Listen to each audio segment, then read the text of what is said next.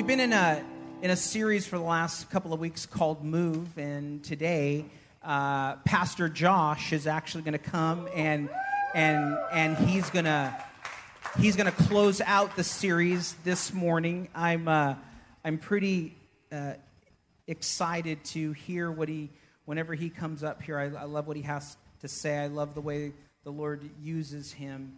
Um, can I?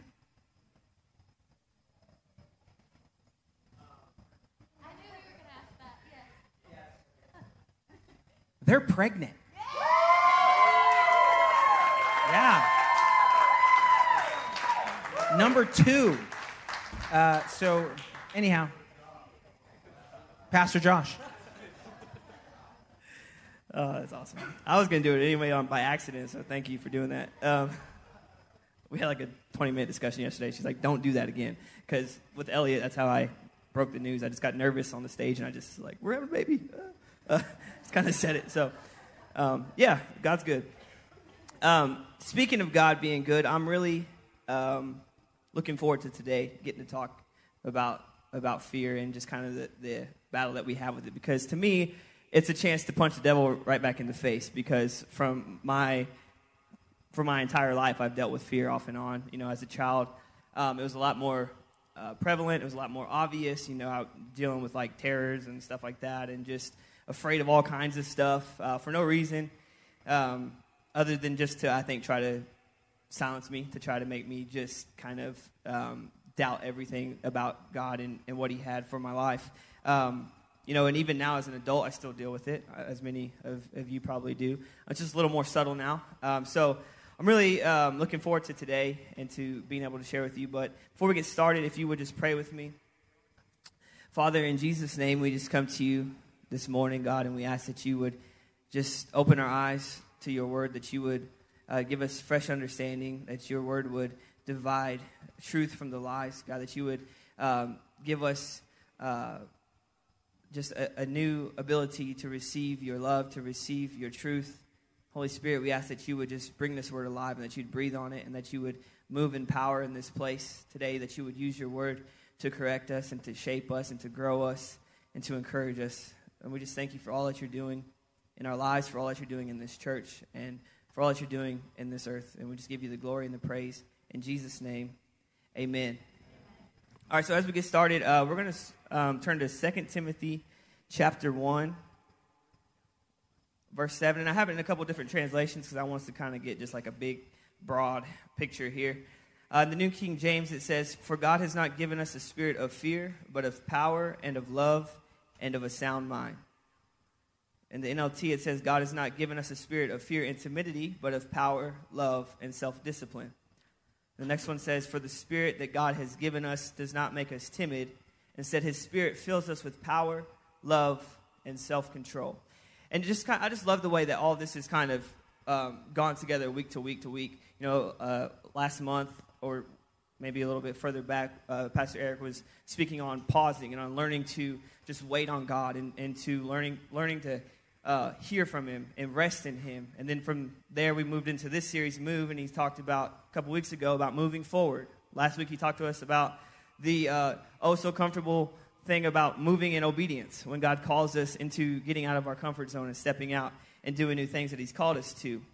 And so, inevitably, uh, this week we're going to address fear because if we hope to move forward in God, if we hope to move forward in obedience, we need to know that fear is going to be a part of that process, that we're going to encounter fear somewhere along the way. How many of you, just before we get started, let me just ask this question real quick. How many of you have ever been in a plane crash? One person. Okay, cool. How many of you, I'm glad you're here. How many of you have ever been bitten by a snake? One, a couple people? Okay. Well, you still here. Praise God. Uh, how many of you have ever been caught in a tornado? Like literally in the tornado. We're talking Dorothy, Wizard of Oz. You're swirling around. There's cows flying around. You're looking at them. That's crazy. Well, man, that's we got someone for this. is really backfiring here, guys. This is supposed to be stuff that didn't. That's never happened. All right. all right. How many of you have ever stood up on stage and talked in front of people and died? And nobody, but right? These, are things that a lot of us, a lot of us, except for some of you weirdos, haven't like actually encountered. but they're very common fears among all of us, right? I don't know about you. If I hear a tornado siren going off, it was funny. Like a couple weeks ago, we were talking at Pastor Eric's house about how tornadoes never come here, and they have this tornado shelter. Blah blah blah. The next day, of like Category Five hurricane, like or hurricane. I'm from Houston, so we talk about hurricanes. Tornado. We're like getting warnings and alerts, and we had gone over to our friend's house, the Thompsons, and like we're like sheltering down in their house, and I was just like, oh my god, there's tornadoes out here, right? But I've never actually been. I've seen tornadoes. I used to live in Kansas, but I've never been in a tornado. But for some reason, I just know in my mind what it would be like. I know that there would be cows flying around, and that there'd be a witch on a broomstick, and like it would just be something I don't want to be a part of. I've never been bitten by a snake, uh, but you know, I know that if a snake's around, I don't want anything to do with it. They've actually done studies of people that have never even seen a snake in real life have fears of snakes.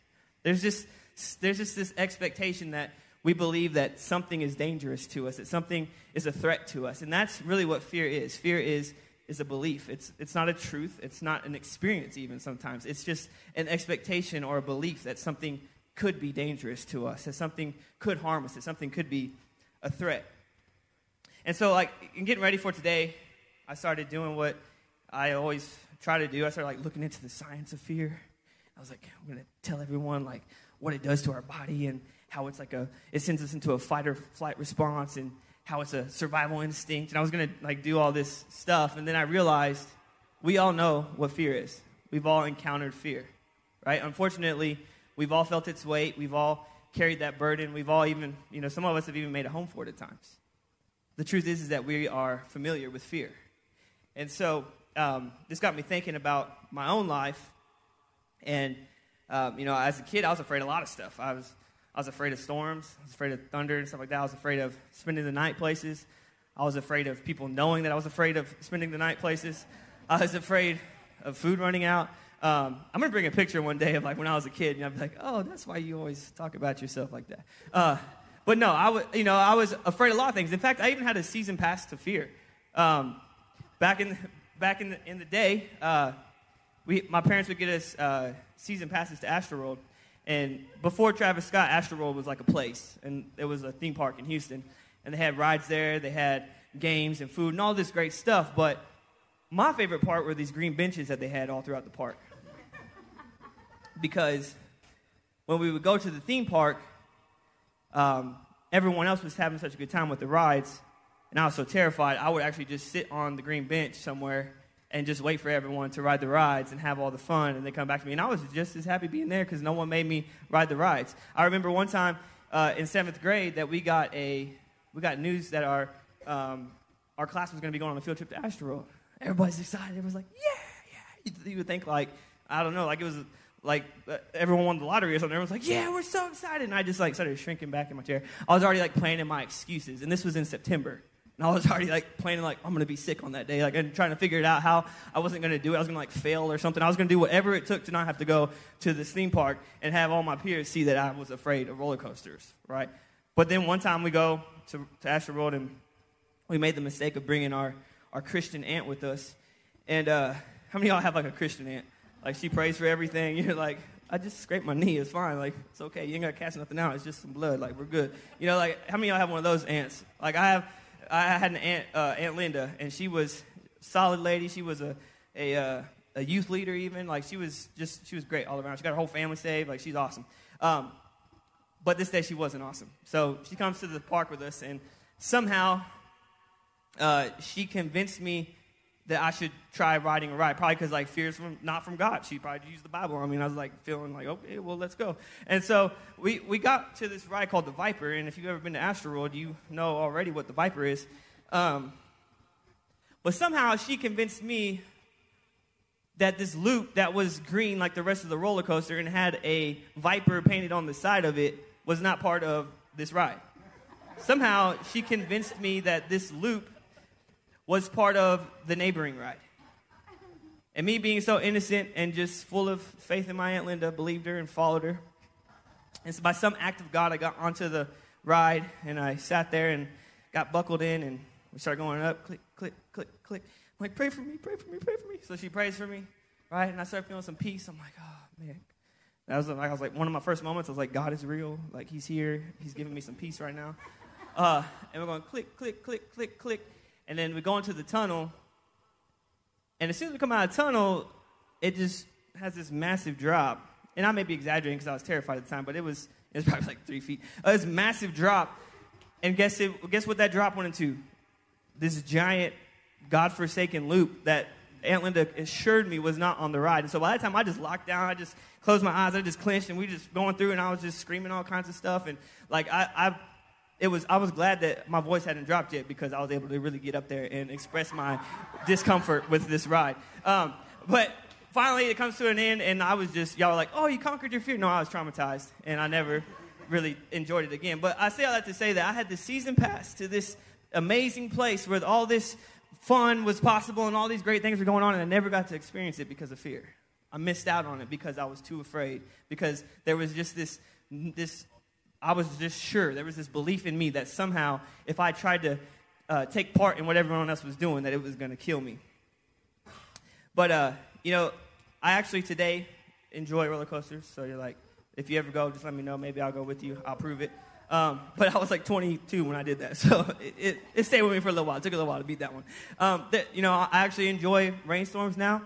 You know, except for one time I was like a senior in high school and there was this really bad thunderstorm and I woke up in the I guess my body had like remembered its programming and I woke up in the kitchen halfway to my parents' bedroom because I used to go sleep on their floor when it would storm because I was so scared. And here I am, 16, 17 years old, and I had to like have give myself a pep talk and go back to my bed. and like, dude, get over it. No, but now like I actually enjoy, I enjoy storms. Like I, you know, I, I think they're relaxing. You know, and um, I, but as I was kind of reading just on, on fear a little bit, I, I did come across something that said that fear is actually a normal part of child development. And being the father of a two year old, I actually see that in practice a lot. Um, when the blender goes off or the dryer starts making too much noise, my son's like, ah, ah. he starts freaking out, running around. Uh, and it, but what I've tried to do as his father is I tried to step in and give him a different perspective. I tried to show him, hey, look, this isn't so scary. This is, you know, the other day we stood in front of a window and watched a thunderstorm, and it was so cool to me. Like I was like trying not to cry because I had my son watching lightning and, th- and listening to thunder, and instead of running for the covers like I used to do, he was sitting there beating his chest, going, whoo, whoo, whoo. And he was like, and he was roaring out, he's like, roar, because like, this is stuff that I wanted to give him a different perspective. And I would say to you today that the things that have always scared you, that maybe God wants to give you a different perspective today. That maybe God wants to help you look past that and have a different reaction to it.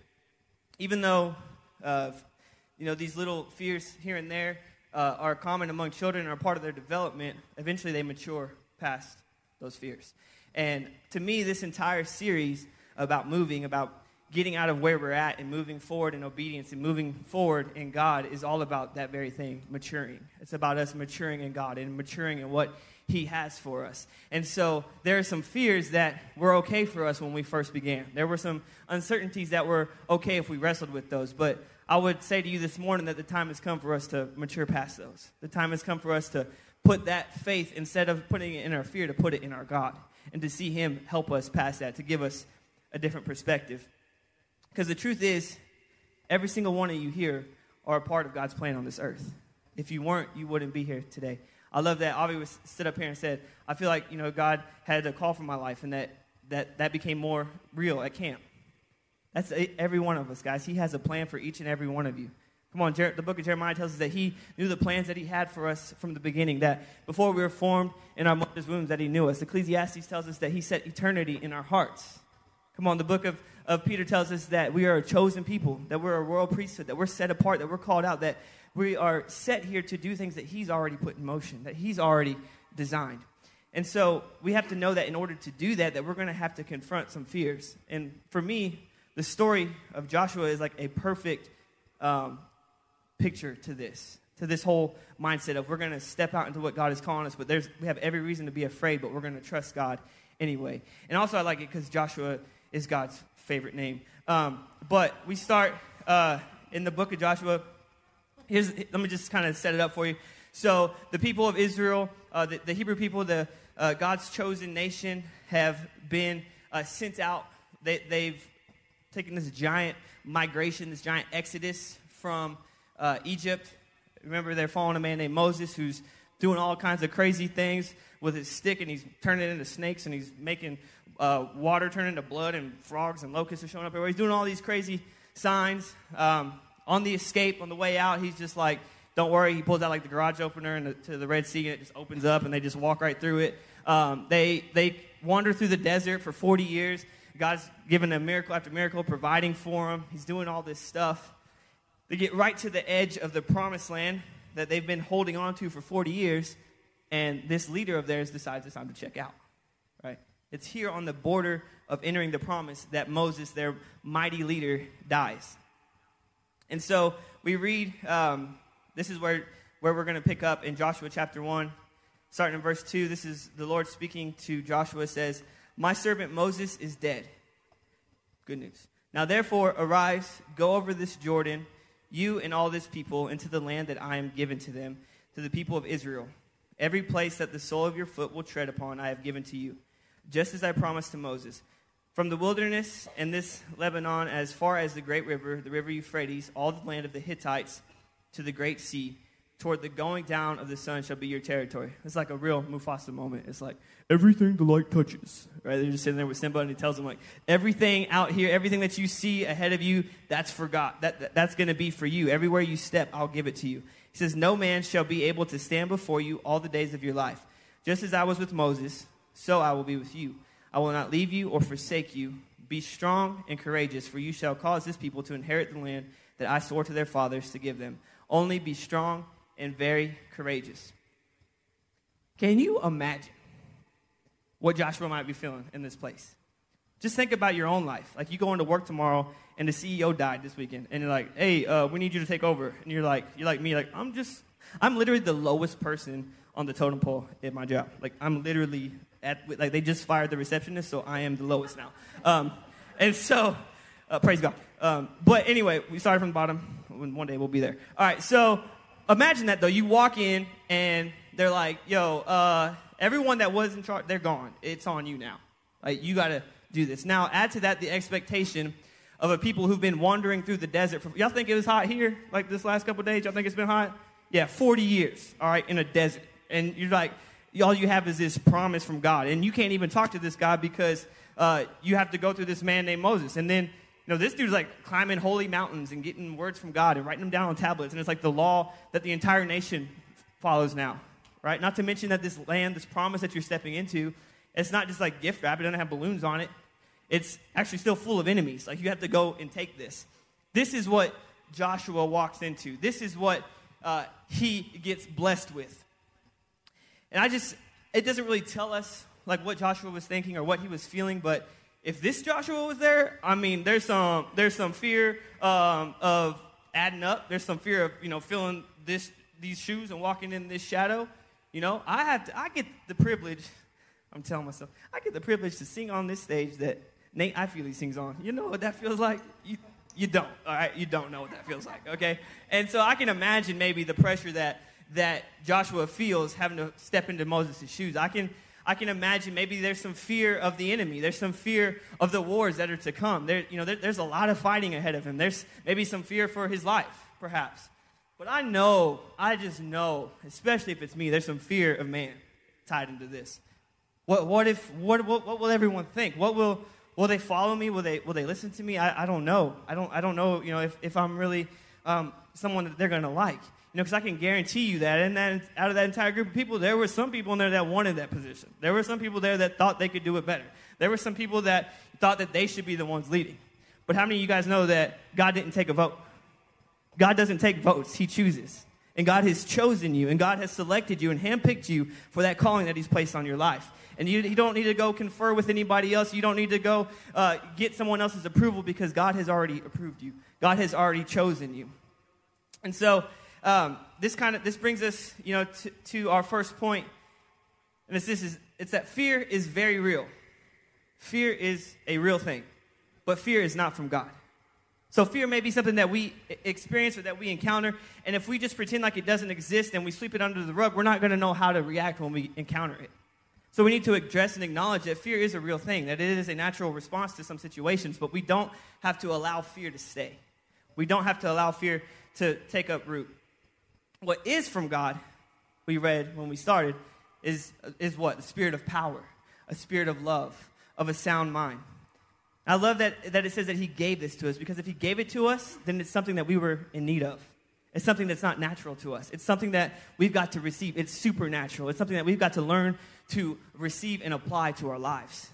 Right? When I read this power, love, okay, that makes sense. Love casts out fear. You know, power, if you're going to fight something, you need to be able to throw down on it. Your boy's been hitting up nine rounds lately and just been learning how to throw them hands. So, you know, if you ever want to test me, don't. Um, but anyway, so those make sense to me. Power, love, all right, I got you. But sound mind is like, I never really saw how that vibed with, with this whole thing until recently. And I actually realized that maybe the sound mind that God has, has given us, this mind of Christ, is actually our greatest asset against fear. Because He's given us His mind, He's actually given us the ability to process the reality of fear, but to choose a different truth right? So we can still process this, real, this reality that fear is real, but we don't have to just obey what it says. We don't have to go off of our instincts. But because God has given us a new mind and He's taught us to think a different way, we can actually change our response. We can choose a greater truth. We can choose the truth that God is for us, so none can be against us. That there's nothing that can, that can separate us from His love. Number two, so we talked about uh, just now fear is real but it's not from God. Number two, fear wants to keep you on the other side of your promise. Fear wants to keep you on the other side of your promise. See, I believe that today that we still stand on the edge of what God wants to bring in our lives and what God wants to do through our lives. And like the people um, of God in the, in the book of Joshua, how they stood at this border, it required some movement. It required them taking some action. Joshua uh, heard from God three things. He heard a lot of stuff, actually, but three things I want to look at this morning. He heard, Arise, he heard go, and he heard be strong and courageous. Arise, get up out of what you're used to, get up out of what's normal, get up out of what you've settled for. I would say the same thing to you this morning. What, where have you settled in life? Where have you had a word or a promise from God and you've decided like it's just not worth going after anymore? It's not worth fighting for. It's not worth pushing and giving an extra effort for anymore. I would tell you this morning the same thing that God said to Joshua when it was time for him to step up because people need this leader, step up, arise, get up, get out of what you've settled for. He said, Go, go over this Jordan, right? This boundary line. Move out of what you've always known. If you're not happy where you're at in life, what's the last thing God told you to do? Where, where could you increase in obedience? Where, where could you um, do more of what God has called you to do? Get up out of what you've always known. Get out of what your routine. Get up out of this stuff. Cross over and move into God, what God has for you. Move past fear. And he said, be strong and courageous. Strong and courageous. And I re- I've realized this in my life, and it's that courage doesn't show up until fear arrives first. Right? We don't need courage until fear is on the scene. We don't, we don't have a reaction to that, and you don't really need courage until there's something to be uh, to battle with that courage. And we've all heard that heard this before that courage is not the absence of fear, but it's action in the face of fear. Right? That's what bravery is. That's what that's what this, this means. And as we read Joshua's story, we see what, what God does with, with obedience because it's really kind of exhausting if you read through Joshua's story. Um, it's like a John Wick movie. It's like just fight after fight after fight after fight. You turn the page, like, surely like they're gonna like make a sacrifice or have some praise. Not just another fight and another fight and another king dead and another king dead and another king dead and 31 kings in all. And they tell you just about every blessed one of them that, that he encounters, right? And I just love this story because as you read through it, you see impenetrable walls fall down from people just shouting and blowing trumpets, right? Walls that, that their enemies had taken as a stronghold and thought that they were safe from. It just fell in an instant, right? King after king, army after army fall to his sword. The sun stops moving in the sky. How many of y'all have ever seen that happen? None of y'all have because the Bible said it only happened once. But um, he, the sun literally stops moving in the sky so that Joshua can claim the victory. And all this happened because Joshua obeyed God. And because Joshua obeyed God, everything that God said came to pass. Everything he said came to pass acting in, in the face of fear always points to God. When you, can, when you can look fear in the face and you can still decide to act and to move and to obey, it will always point back to God. Because they'll say, These walls shouldn't have fallen. That must have been their God. This army, okay, that one was kind of weak, but these other 30, that must have been God, right? The sun stopped in the sky. Yeah, what, someone just fly, Icarus fly up there and just stop it? No, like God did that. right? They'll look at your life and they'll say, that marriage could have only been saved by God. They'll, they'll say, that relationship could have only been sa- salvaged if God got involved. That need could have only been met if God got involved. That, that cancer could have only gone away if God got involved, right? There's, there, there are things that um, in your story that will only happen on the other side of obedience. I want us to go back to, uh, to where we started, 2 Timothy chapter 1, and go back a few verses.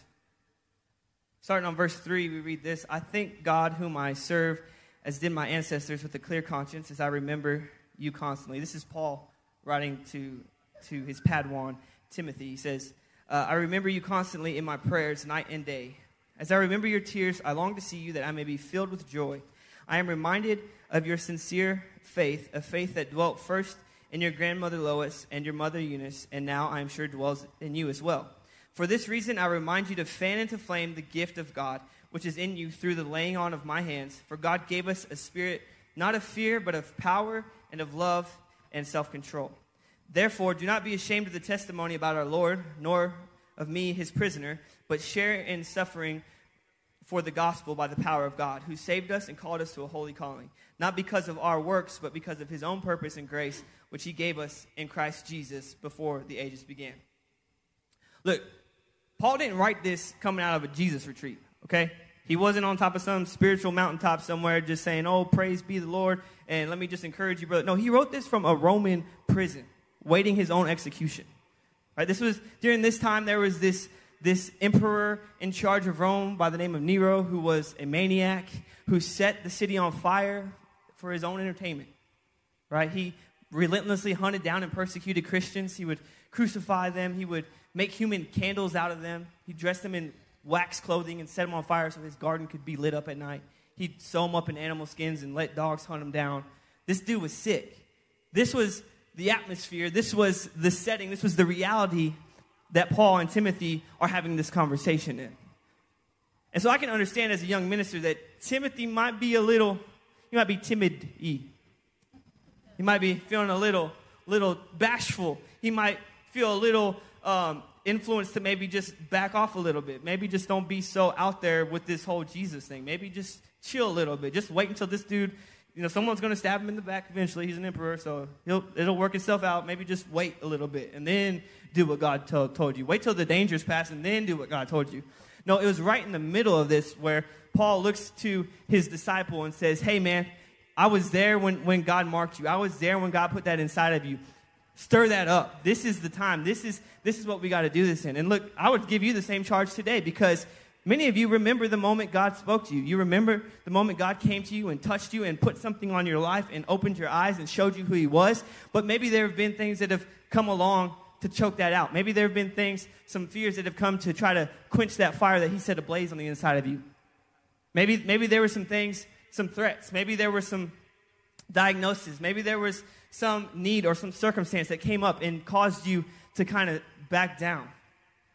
But I would tell you the same thing that Paul told Timothy is stir that up. We need that now. We need that for here. We need that. You, you can't be silent in a time like this. Fear cannot have the final say. You've got to be willing to, to step up and to fan into flame the gift inside of you.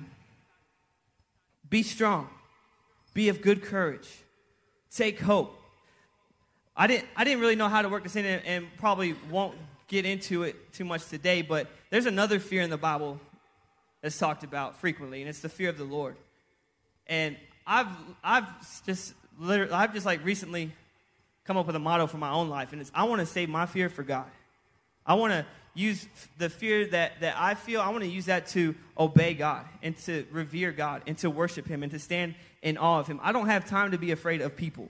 I don't have time to be afraid of evil. I don't have time to be afraid of, well, what happens if? What, what happens if, if I believe God, if I step out? I wouldn't be here today if, I, if God didn't give me the grace to step out and believe Him and trust Him. Because we really have no reason to be here other than this right here. This is, you should see the people's look on people's faces when they're like, wait, you did what? Wait, you live in where? Wait, you working what? Oh, and your wife's pregnant again? Mm, mm right? You should see the stuff, the reactions that I get because I decide to follow God. But if I cared what people thought about that, I wouldn't be obedient to what He's put on my life. right? And this, I would encourage you to be the same way, to step out and to trust God and let Him deal with everything else. So the fears that we feel, you know, they're real, but they're not from God. And we just need to understand that it's going to take some fighting. It's going to take some resistance. That that's par for the course. That that's something that we just are going to experience along the way. Jesus himself told his disciples, "In this world there will be trouble." Right? There's going to be stuff that you come come up against, but be of good cheer, for I've overcome the world. As we look to Jesus, come on, He always leads us into triumph. He always gives us the victory. He's called us to be more than conquerors. Ooh, look, just praise God. They just going higher. We're all going higher this morning. All right, so He's called us to be more than conquerors, right? He's called us to be more than conquerors. And guess what, guys? Conquerors are people that are accustomed to battle. Conquerors know what it means to fight. Conquerors, every champion has some scars. Come on, there's some stuff that's going to happen. The Bible tells us that the kingdom of heaven suffers violence, but the violent take it by force. This, is, this was never promised to be a cakewalk. You were promised victory right? You weren't promised that maybe some stuff wouldn't happen along the way, but you were promised that it would never be too much, that, that God would always make a way, that God would always give you the victory. And so, um, I just, all throughout the Bible, there's, there's stories um, about fear. There's, there's examples of people battling fear, overcoming fear, giving into fear, all kinds of stuff. But I was really drawn to the story of Esther um, because to me, fear is actually one of the leading characters in this story. Um, and then I don't know if um, if we have the band or someone to come up here and start playing, we're gonna start landing this thing. Um, super smooth, I know. Uh, but here we are um, with the story of Esther, and fear's just loud and proud, man. Fear just in all in this story, just rah, rah, rah. And I guess Esther's a story I never really read through to the end because I saw the movie. I, I, actually did not lie. I was trying to be funny. I didn't see the movie. Um, the King and I, or whatever. I didn't see that movie. I don't know why I said that. Forgive me.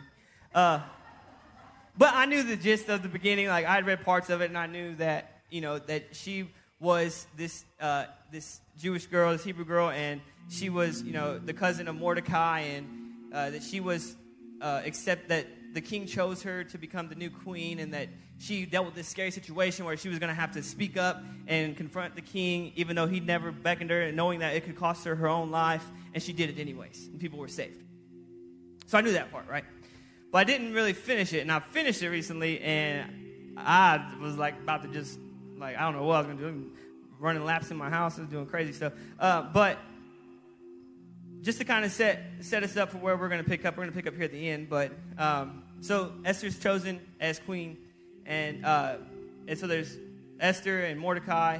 There's the king, and then there's this other guy who is the bad guy. He's the villain in the story. He's one of uh, he's the king's like right hand dude, and his name's Haman.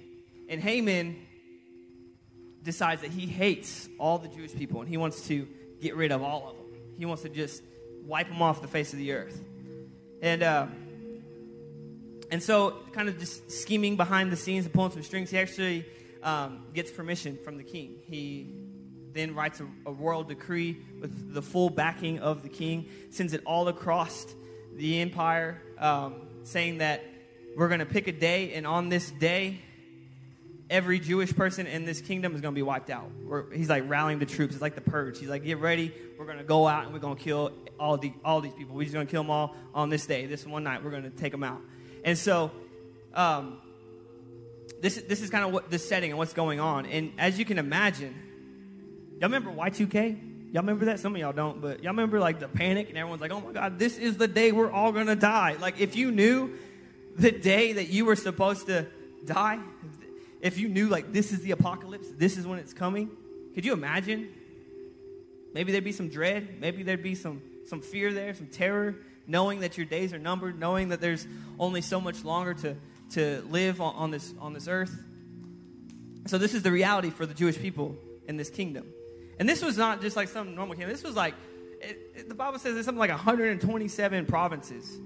It says it was all the way from Ethiopia to, to India. And I don't know, if that's probably different in this time, in Bible times, but I Google um, mapped that. And that would take you uh, like 83 days to walk. Right? They, they, did a lot of walking back then. Um, it was like like 6,000, 7,000 miles. Like this was huge. So fear has just spread itself all across this kingdom, all across this empire, this nation. And they have this setting. And this is when Esther and Mordecai, who are marked for death, decide to move. They decide in the face of fear to step up and to do something. And uh, this is our third point. When fear is the loudest, God's victory is nearest. When fear is loud, loudest in your life, when it's boasting and bragging and saying that it's going to take you out, just hold on because God is, is nearest in those moments. I love, I love the song we sang, and it talks about, about the psalm that, that tells us that even though we walk through the valley of the shadow of death, that we don't have to fear evil. That even in that shadow, even in that valley, that God will make a table for us in the presence of our enemies.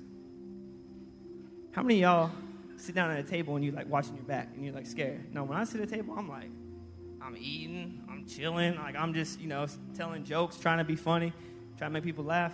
They're not laughing, I get offended. Like, but just like at a table, that's a place of nourishment. That's a place of relaxation. That's a place, come on, where you where you're ministered to, where you're nourished. And that happens in the middle of fear. That happens in the middle of darkness, in the middle of the valley. He's promised to be with us. And so uh, Mordecai and Esther get involved in this thing, and uh, Esther starts using her queenly influence, among other things, and actually gets the ear of the king, and they expose Haman's plot. And so it's actually twisted on its head. And everything that Haman had devised to destroy these people, the king has now reversed because he found out that his own, that his own queen was, was marked for death. And so they put, they, uh, they not only cancel Haman's order, they actually empower and equip the Jewish people to go out and attack those who were seeking their demise. And this is where we're going to pick up in Esther chapter 9. Uh, it says, On the 13th day of the 12th month, the month of Adar, I'm not going to say that again like that, so just so y'all know. Uh, the king's order came into effect. This was the very day that the enemies of the Jews had planned to overpower them, but the tables were turned. Oh, guys, the title of the sermon is Turn the Table. I forgot to tell you that. You're supposed to say that at the beginning. So if any of y'all ever going to do this, just take a note. You start with your title. Okay, I forgot. All right. But the tables were now turned. The Jews overpowered those who hated them. The Jews had uh, the Jews had gathered in the cities throughout King Xerxes' provinces to lay hands on those who were seeking their ruin. Not one man. See, the message get a little gangster. It's like they, they went out to lay hands on them. And they weren't talking about praying for them, guys. They were like laying hands on them. Not one man was able to stand up against them. Fear made cowards of them all. What's more, all the government officials, satraps, governors, everyone who worked for the king actually helped the Jews because of Mordecai. They were afraid of him. Mordecai, by now, was a power in the palace. As Mordecai became more and more powerful, his reputation had grown in all the province. So the Jews finished off all their enemies with the sword, slaughtering them right and left, and did as they pleased to those who hated them. So it continues on and actually like gives you in detail a little bit more about how they uh, how they achieved this victory and how many people they killed and all this stuff. And it was actually the um, it actually sets the tone for a holiday that they the Jewish people still follow today because of what happened in, in this moment, in this uh, time in history. And so, just jumping down to verse 20, just kind of summing up all the stuff that, that happened, you can go back and, and look at it. Uh, it says, Mordecai wrote all this down and sent copies to all the Jews in all King Xerxes' provinces, regardless of distance, calling for an annual celebration on the 14th and 15th days of Adar. I did it. As the occasion when Jews got relief from their enemies the month in which their sorrow turned to joy. Mourning somersaulted into a holiday for parties and fun and laughter, the sending and receiving of presents and of giving gifts to the poor. And they did it, and what started then became a tradition, continuing the practice of what Mordecai had written to them. Haman, son of Hammedatha, the arch enemy of all the Jews, had schemed to de- destroy all Jews.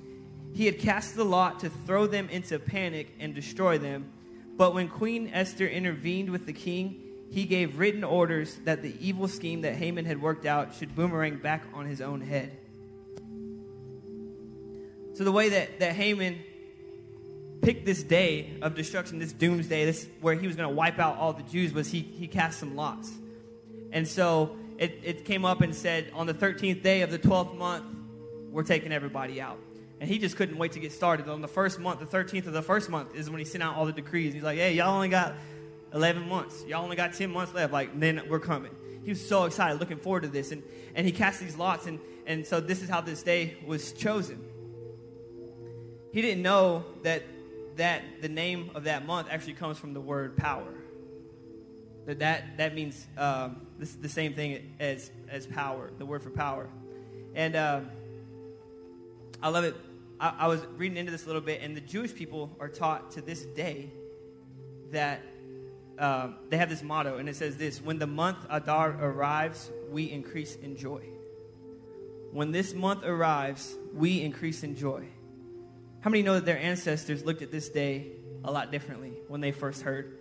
This is the day that we are supposed to be wiped out. This is the day of our greatest fear. This is the day of terror grabbing our hearts and spreading across this kingdom.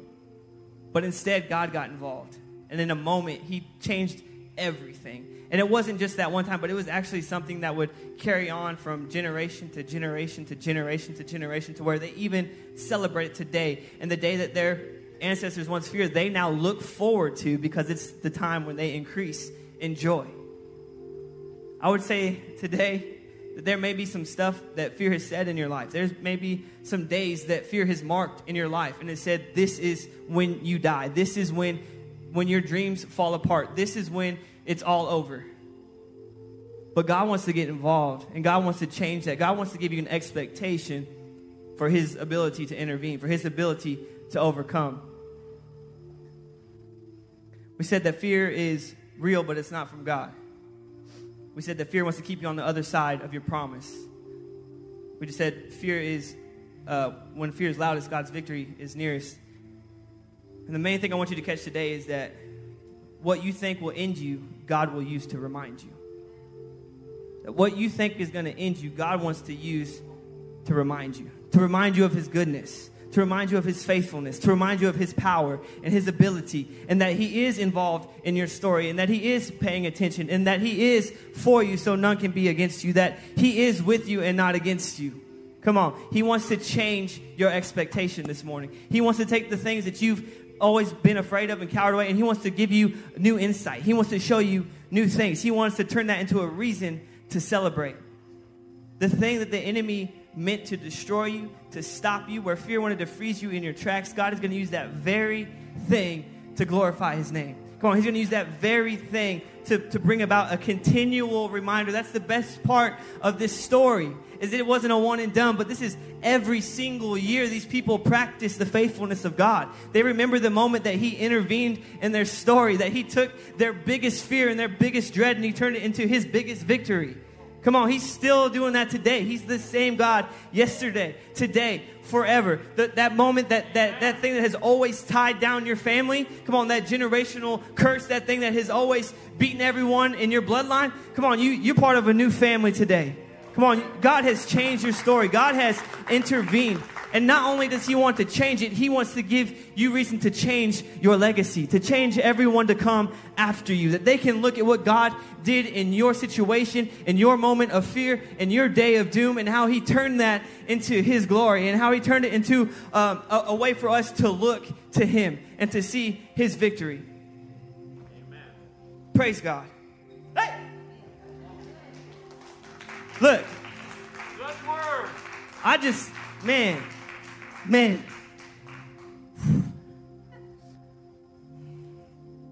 I can't, I can't tell you how good it is to have God do this in your life. To be afraid of something for so long, to be held back by something for so long, and to see that that wasn't proof that He forgot you, that wasn't proof that He turned His eye. He was just waiting for the moment to step in that he knew that if he just swooped in and, and saved you from any heartache, from any pain at all, that, that you maybe wouldn't learn how to be thankful. But because you felt it a little bit, and because you kind of carried it for a while and you wrestled with it, like Jacob, and he just wrestled with God. He said, I'm not letting go until you bless me. because we, we, we've struggled with these things a little bit, we see their power and we see that we can't do it in ourselves. And so we're so much more thankful when He steps in and He changes it all in a moment. Come on, fear wants to, to say some things about you. Fear wants to make some decrees in your life. Fear wants to set some expiration dates on your dreams. But if you'll be like Esther and you'll go to the king, he'll change it all. He'll write a decree, he'll turn it on its head, he'll send it out. He turns the table and he shows up in power and he defeats your enemy, he defeats your fear.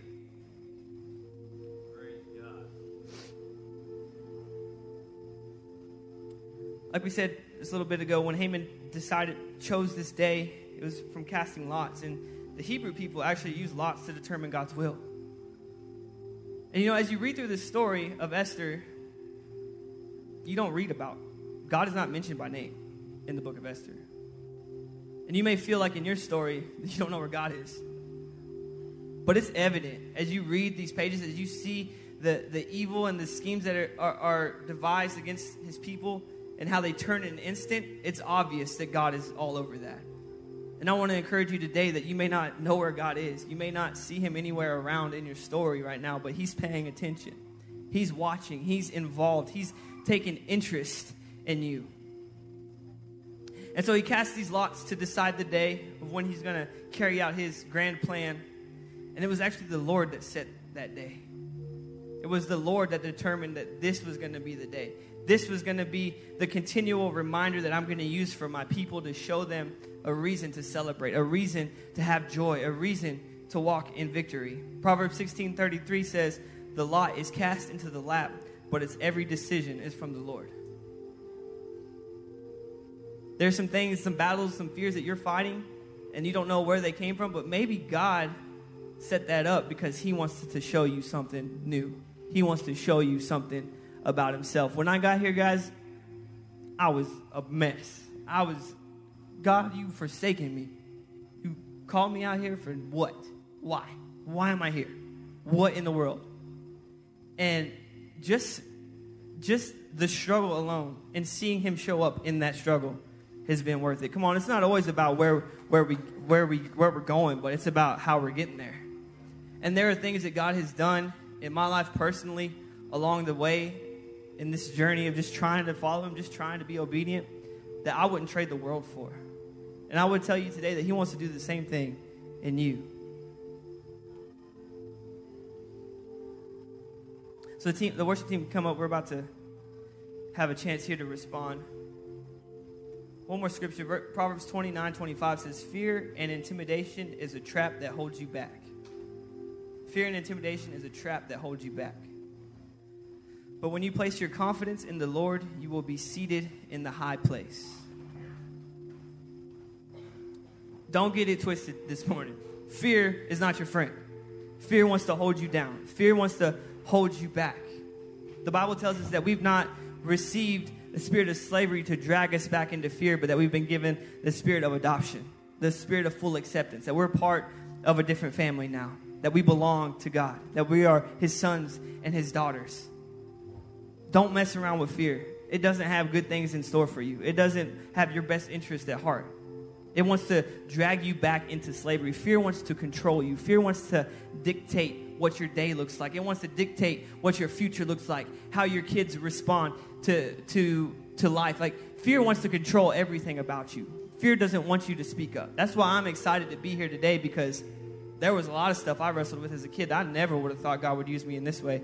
I never thought I'd get the chance to say that fear sucks, that fear's liar, that fear doesn't have a place in my life, and it doesn't need to have a place in yours either. I'm thankful that we have a God that changes the story. And so I want us to have an opportunity this morning to respond to this. Um, we have some people that, that are going to pray for you, pray with you. They're going to come up here to the front. If that's you, if you know who you are, come on up this time. Maybe you're sitting there today and, and fear is holding you back. And you're like, you're like the Jewish people in the story of Joshua. You're standing at the border. You're standing at the edge of what God wants to give you, the promise that He's handed to you, and you're right there at the edge, but there's just some stuff that you've got to move past. There's some fear that you've got to step past.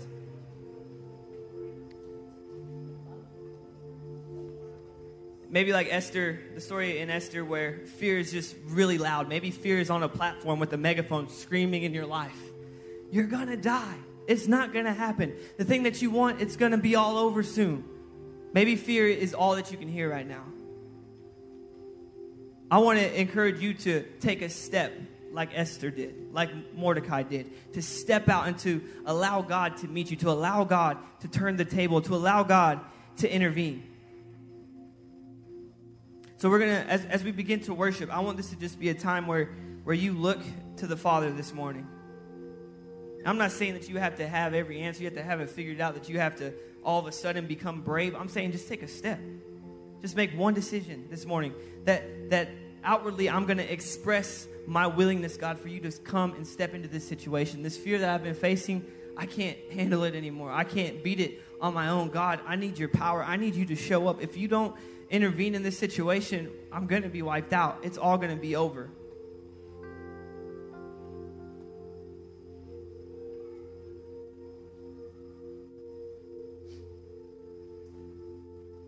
You did not receive the spirit of slavery to fall back into fear. You were not given a spirit of fear, but of power, of love, of a sound mind. Come on, that's the Father's words to you this morning. That fear that you're holding on to, that fear that's in your life, I didn't give that to you. I gave you what you need to overcome that. Gave you power, gave you a spirit of love, of acceptance. I gave you a sound mind. I gave you the mind of Christ, the mind to overcome, the mind to, to look at fear, but to choose a different outcome, to choose truth this morning.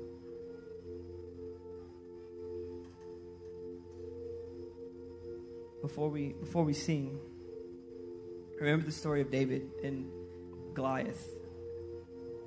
And there's a, an army who's just been berated by this giant day after day after day after day. And all of a sudden, the shepherd boy shows up and puts an end to it. In an instant, God gets involved in an instant and changes everything. There's giants of fear in your life. There are things that have been be just yelling in your face, have been berating your God, have been berating your hopes and your dreams and your faith, and have wore you down. But God sent a champion. His name is Jesus. No giant can stand in the presence of our King. No giant can stand in the presence of our Savior. And He wants to meet you this morning.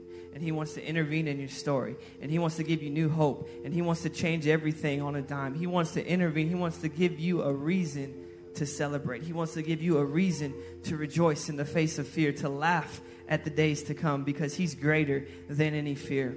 So we're going to worship together. I want to invite you all to stand to your feet as we worship this God. And if that's you, if, if you have fear in your life and you've been struggling with this and you need to help overcome it, come on, don't be ashamed this morning.